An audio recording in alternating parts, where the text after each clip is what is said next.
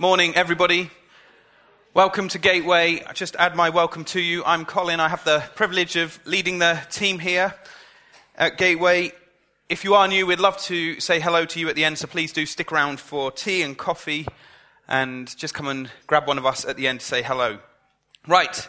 If you are new, you will not know that we are um, p- preaching through the book of Daniel.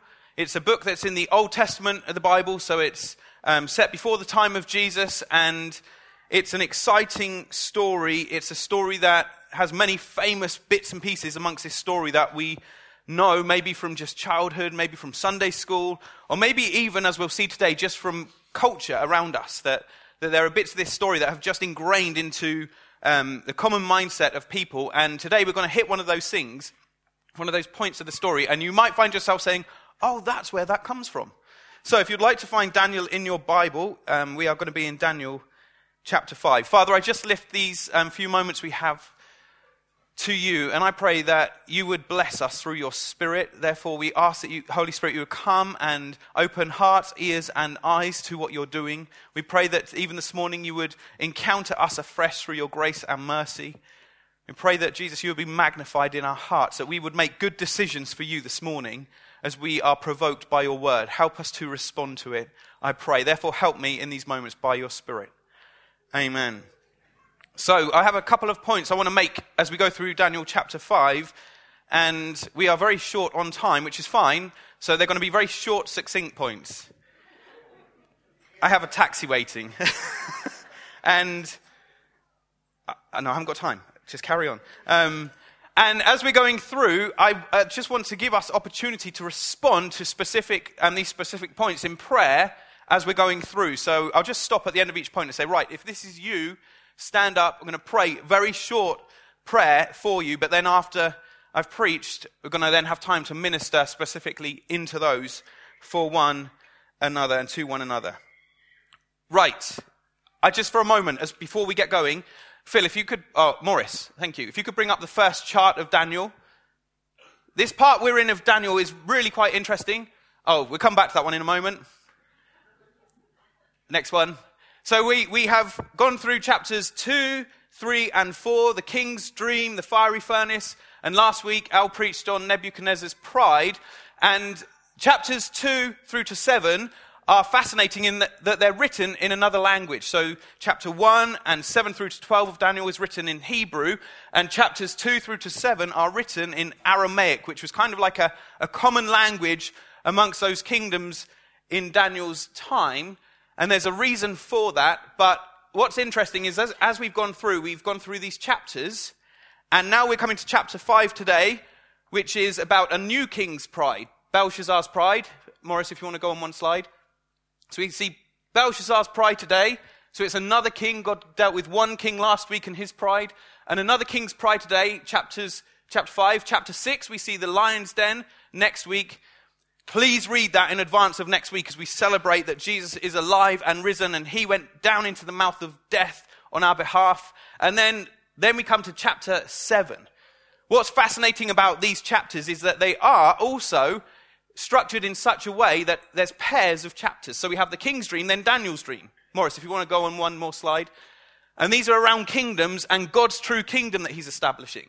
Chapters 3 and 6 are about God's people under persecution remaining faithful. So the, um, Daniel's friends, and then li- uh, in the fiery furnace, and then Daniel in the lion's den.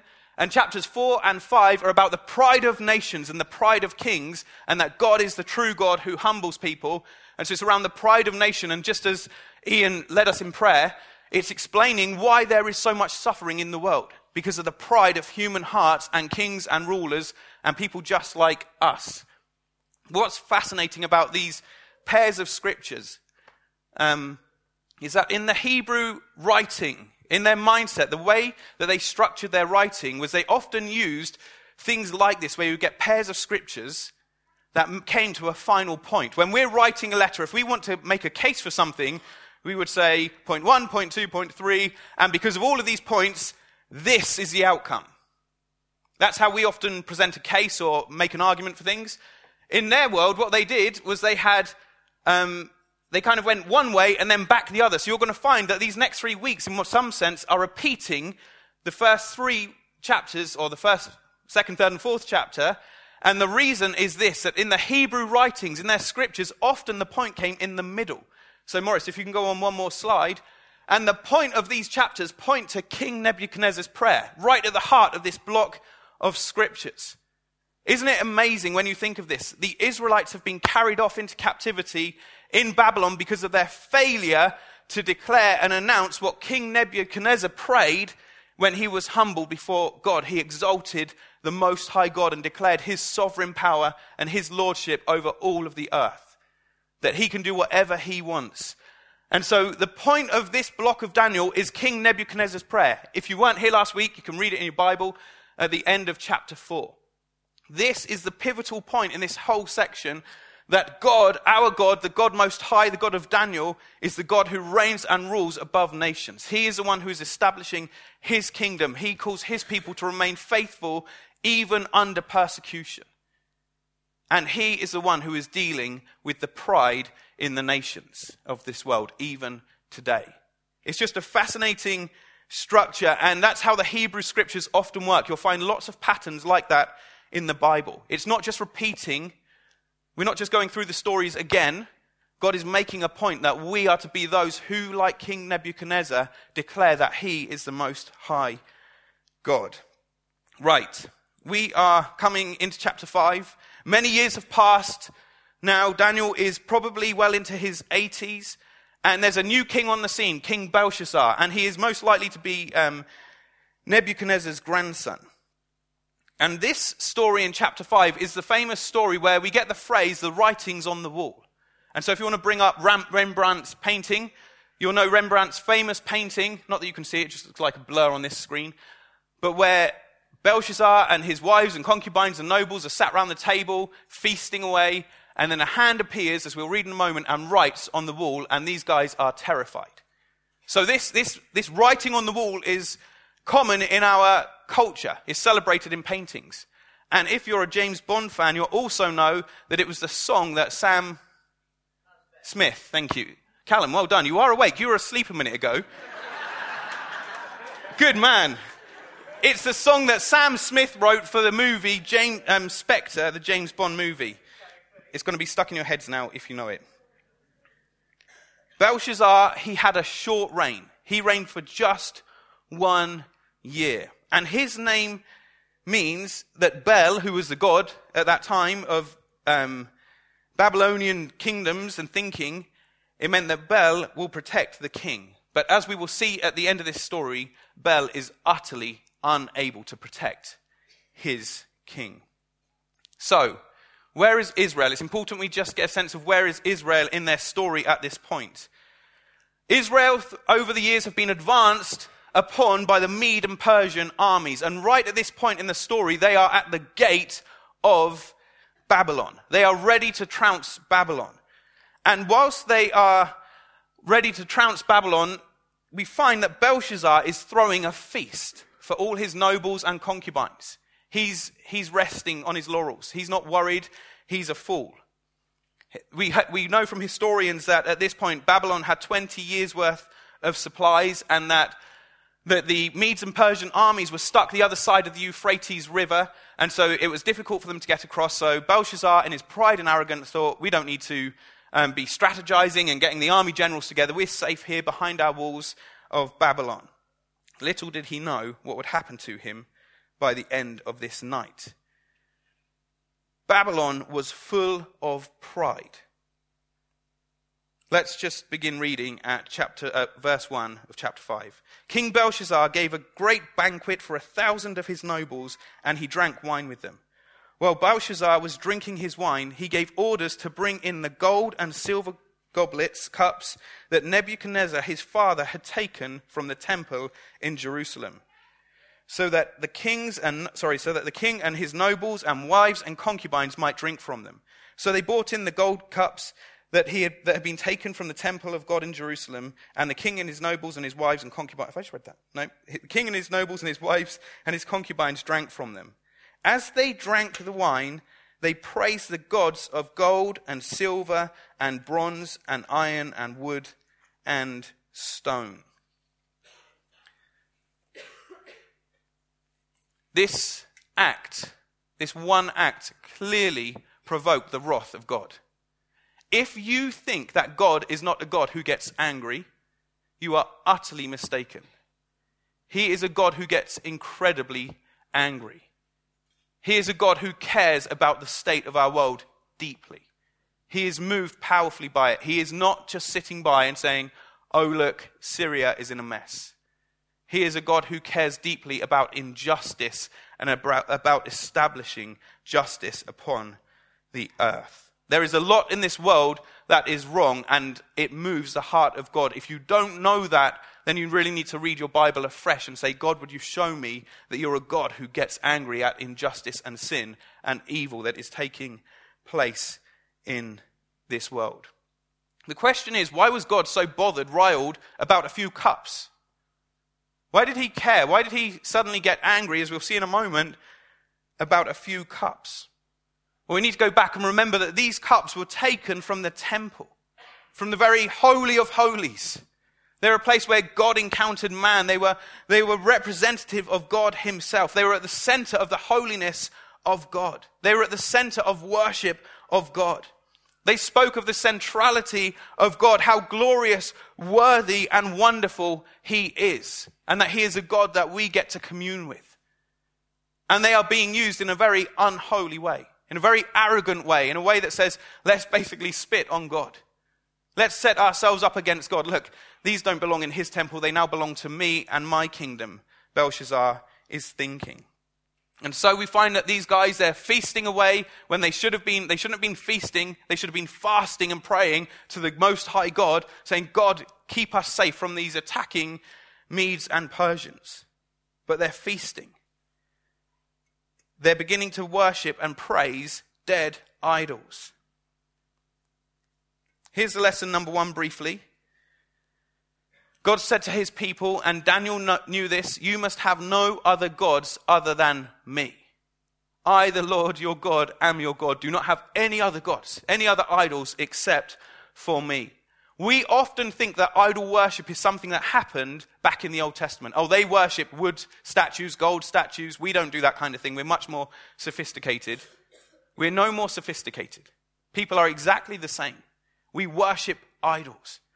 Idol worship is an issue of the heart. And it's interesting in the New Testament, the idea of idol worship is taken and developed into this thing of the deep desires of your heart, the insatiable desires, the things that grip your heart really is what idol worship is if it's not centered on God. Tim Keller, in his fantastic book, Counterfeit Gods, can I encourage you to get hold of it and read it? He unpacks this idea of idol worship and he says this. An idol is something that we look to for things that only God can give. An idol is whatever you look at and say in your heart of hearts, if I had that, then I will feel my life has meaning. I will have value, and then I will feel significant and secure. If we look to something created to give us meaning, hope, and happiness that only God Himself can give, it will eventually fail to deliver and break our hearts. How true is that? The biblical concept of idolatry is an extremely sophisticated idea, he says, integrating intellectual, psychological, social, cultural, and spiritual categories.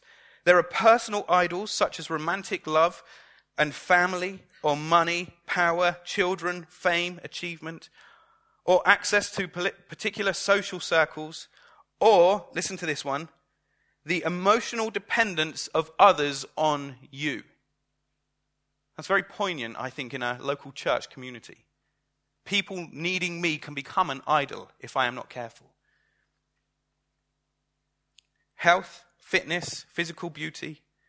Many people look to these things for the hope, meaning, and fulfillment that only God can provide. Hey, this is what idol worship is. When you look to something for the things that only God can provide your meaning, your purpose, your value. Only God can really tell you what those are. Put simply, I want you to, for a moment, imagine that your life is like a bike wheel. Oh, it doesn't work. It does work. It's a funny bike wheel. So you have your wheel that's your life, you've got the spokes that go from the, the rim into the center hub, and you've got the hub at the center. And just for a moment, bear with me, imagine that your life is like this wheel, and your life is made up of many different things. It's made up of family, education, work, your husband, your wife, exercise, hobbies, money, leisure, children, food, friends, and so on and so forth. And this is the shape of our lives. This is what our lives look like. And all of these activities, all of these parts of our lives are the spoke that radiate from a hub out to the rim. They're what give our lives its shape. But just for a moment, I want you to ask what yourself, what is the hub in the center of your life? What's at the middle of your life? The hub is key. If you don't have a hub in place, everything falls apart. The wheel loses shape. It can't hold up the weight of the rider. It can't hold up your life. What do you think right now is in the hub of your life? It could be anything, is the answer. It could be absolutely anything. It could be your children. They really can be at the center of your life. It could be a good education. It could be at the center of your life. The, if I get a good education, then I have meaning, identity, worth. It could be your name and your money. But the Bible tells us very clearly that God is to be at the center of our life. And that when God is at the center of our life, every part of our life works as it's meant to. It doesn't mean we don't hit bumps in the road as we go along in life, but when God is at the center, everything else holds together. Our life has um, structure to it, and it works because it's how God has intended us to live. God at the center of our life. Yet for so many of us, so many of us, God ends up being just merely a spoke in our life. He's a feature of our life, but he's not at the center. Hey, I'm at the center. He's just one of the spokes. He's just somebody that every now and again he passes in my life and I just pay him homage for a moment, then I'm, I'm back onto me at the center of my life again.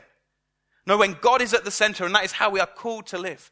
Do not have any other idols. I am the true God. I am the God most high. I am your God and you are my people. Put me at the center of your life is God's point. When I am at the center of your life, then your life works. That's God's promise in the Bible. It might be incredibly hard, but it works. And so many of us can just have God as a spoke. This is my first prayer very quickly for us. Is God at the center of your life? And I just want you to be honest right now. Okay, we haven't got time to do a long prayer ministry time and to kind of say, come on, let's try and persuade you. If God is speaking to you right now in your heart and you say, do you know, I know that God has not been at the center of my life. I know my life is out of shape. He's just one of the spokes. Can I invite you to stand? Do not worry about the person next to you, what they think. This is a you and God thing right now. Come on, stand up. This is probably many of us.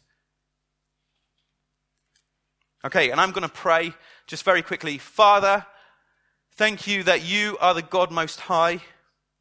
And I pray that you would help us in these days to make you the center of our life.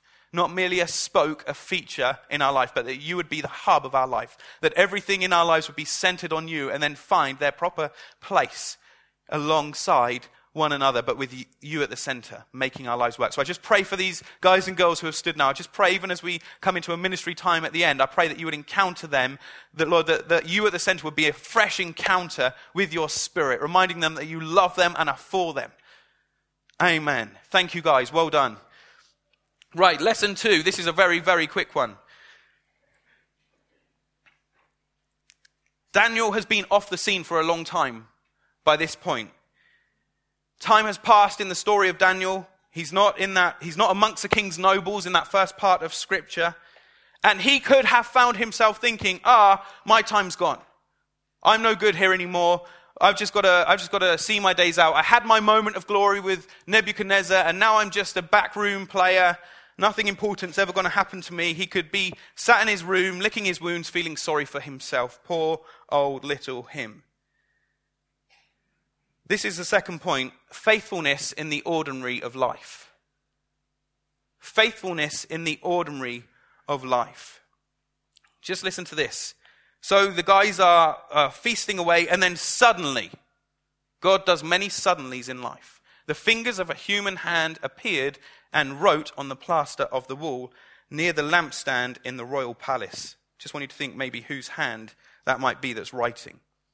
The king watched the hand as it wrote. His face turned pale, and he was so frightened that his legs became weak and his knees were knocking. The king summoned the enchanters, astrologers, and diviners, just like Nebuchadnezzar.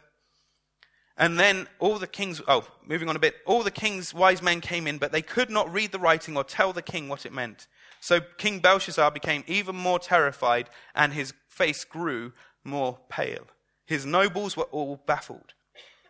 The queen, the queen mother that is, hearing the voice of the king and his nobles, came into the banquet hall.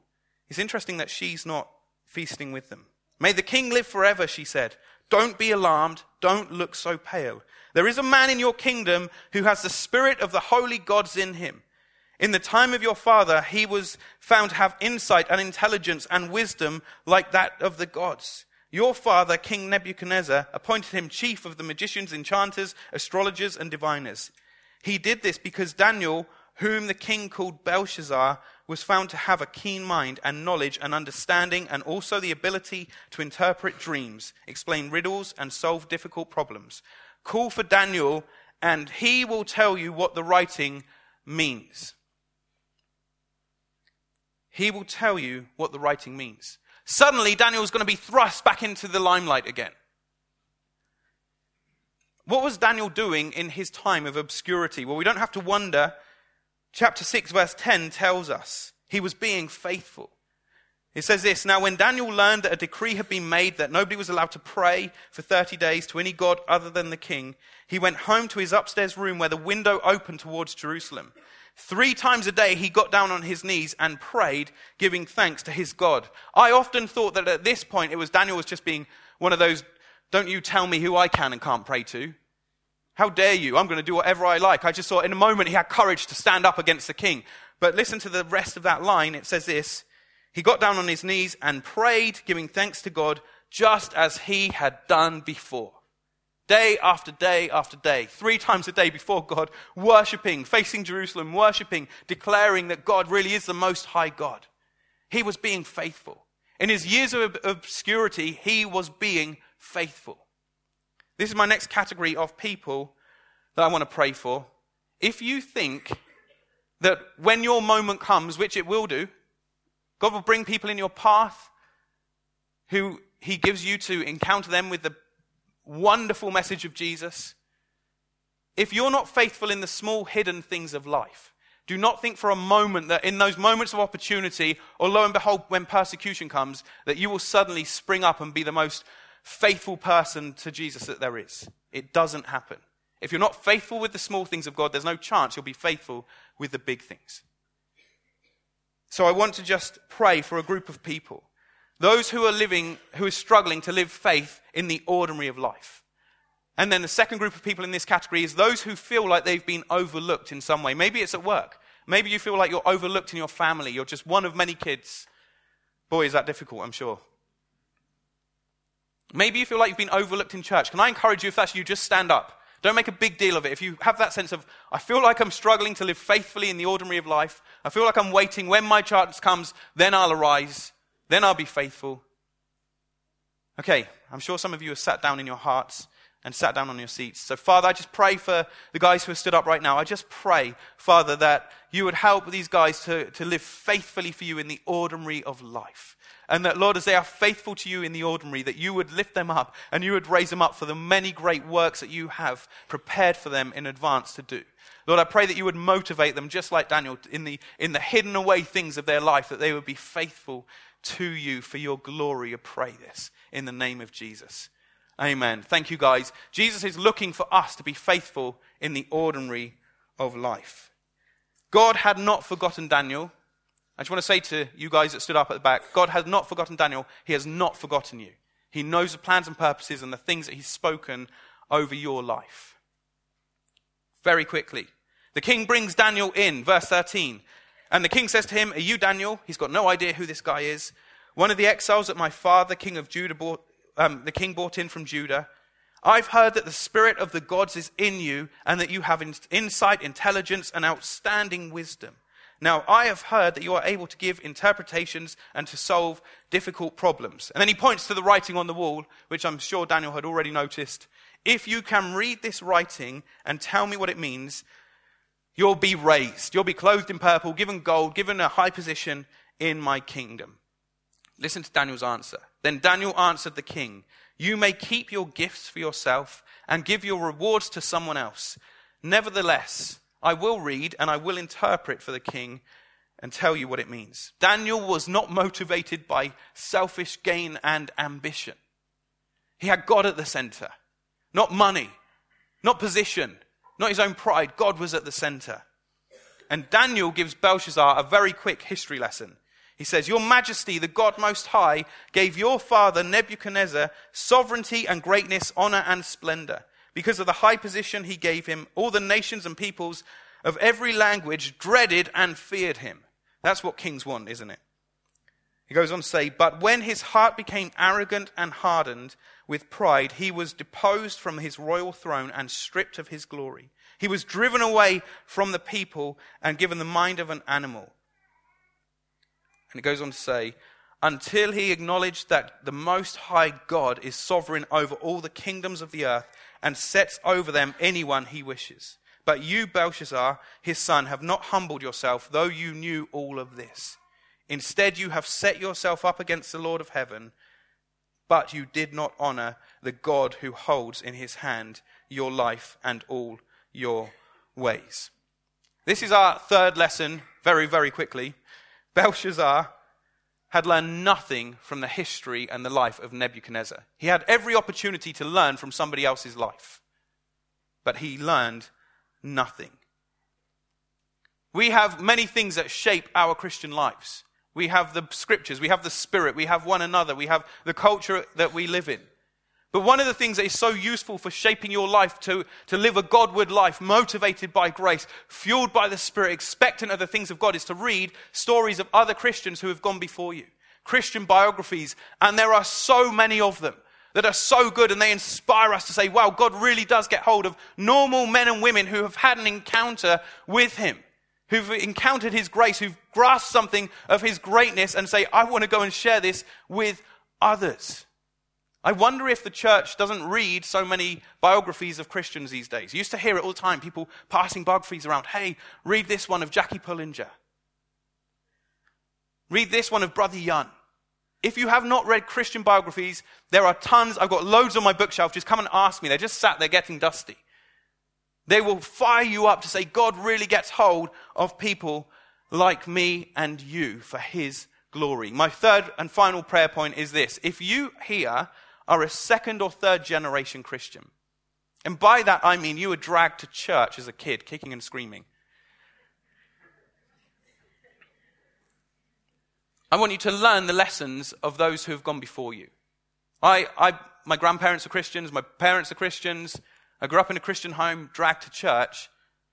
Do you know what it takes to become someone who knows that God is for them and is on their case and loves them? Is a fresh encounter with God. It's so dangerous for, for Christians just to walk through life and go, well, I kind of grew up in the church, and my story is I kind of grew up in church and I still kind of go. I'm not quite sure why. Jesus is a spoke in my life when he needs to be when I feel guilty on a Sunday morning. If you are a second or third or fourth generation Christian, can I invite you to stand? Come on, you know who you are.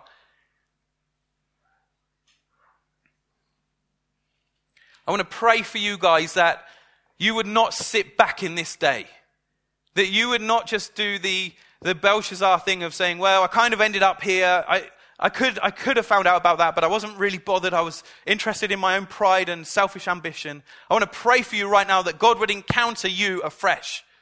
In Gateway, just as we were worshiping this morning, I was looking across, and it's not about the outside, it's about the inside that God encounters us on. But I really believe, I just felt in, my, my, in the spirit that God wants to encounter us afresh with his grace and mercy. That we have to be those who are, even this morning before we go, encounter him by his spirit afresh today. Will you do that? Will you invite him in and say, Jesus, don't, help, don't let me be just somebody who, who happens to be a second or third generation? Oh, yeah, well, my parents, they, my grandparents, they've really encountered Jesus, but I just go to church. No, Holy Spirit, come and encounter us afresh this morning, we pray in your name. Amen.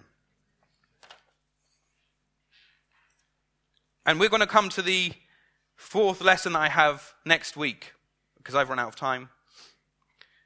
But really, it's this. I will tell you what it is, and you can think about it this week. Daniel explains what the writing on the wall means to Belshazzar. And in very simple, nine simple words, he says this. That, that, it says this that very night, verse 30, Belshazzar, king of the Babylons, was slain. The, the fourth lesson for us is that the writing is on the wall of your life. You have been found wanting, your days are numbered, but Jesus is able to save. That's the fourth lesson, and we will come back to that next week as we celebrate that Jesus is victorious, that he has defeated sin, death, the grave. It's empty. He is risen and ascended, and we are going to celebrate next week. Prepare your hearts to celebrate, people. He is alive. And he, your days are numbered. If you do not know Jesus here this morning, you're the next group of people that we're going to pray for as well. If you do not know Jesus, I want to tell you this your days are numbered. There is a day of judgment coming when we will all stand before him and give an account of our life. If you are found wanting at that point, and by that I mean if you have not placed Jesus as Lord and Savior of your life, that He is at the center of your life before that day, the Bible talks about this being very real, that you will be separated for him, from Him for all eternity, and it calls that hell. But Jesus is able to save. I will just read one scripture and then I'll go. And you can pray for each other. When we were utterly helpless, Romans 5, 6 to 11, when the writing was on the wall of our life, utterly helpless, Christ came and died for the ungodly. If you are here this morning and you don't know Jesus, the writing is on the wall of your life. Your days are numbered. You've been found wanting, but Christ can save you. Amen. Come on, let's, um, if the band want to come up and lead us in worship, going to celebrate together. And then can I just encourage you, across the room, pray for one another, minister to one another, stir the gift of faith that is within you. God is good and He wants to encounter you afresh this morning and, and fuel faith in you. Amen. Let's go for it.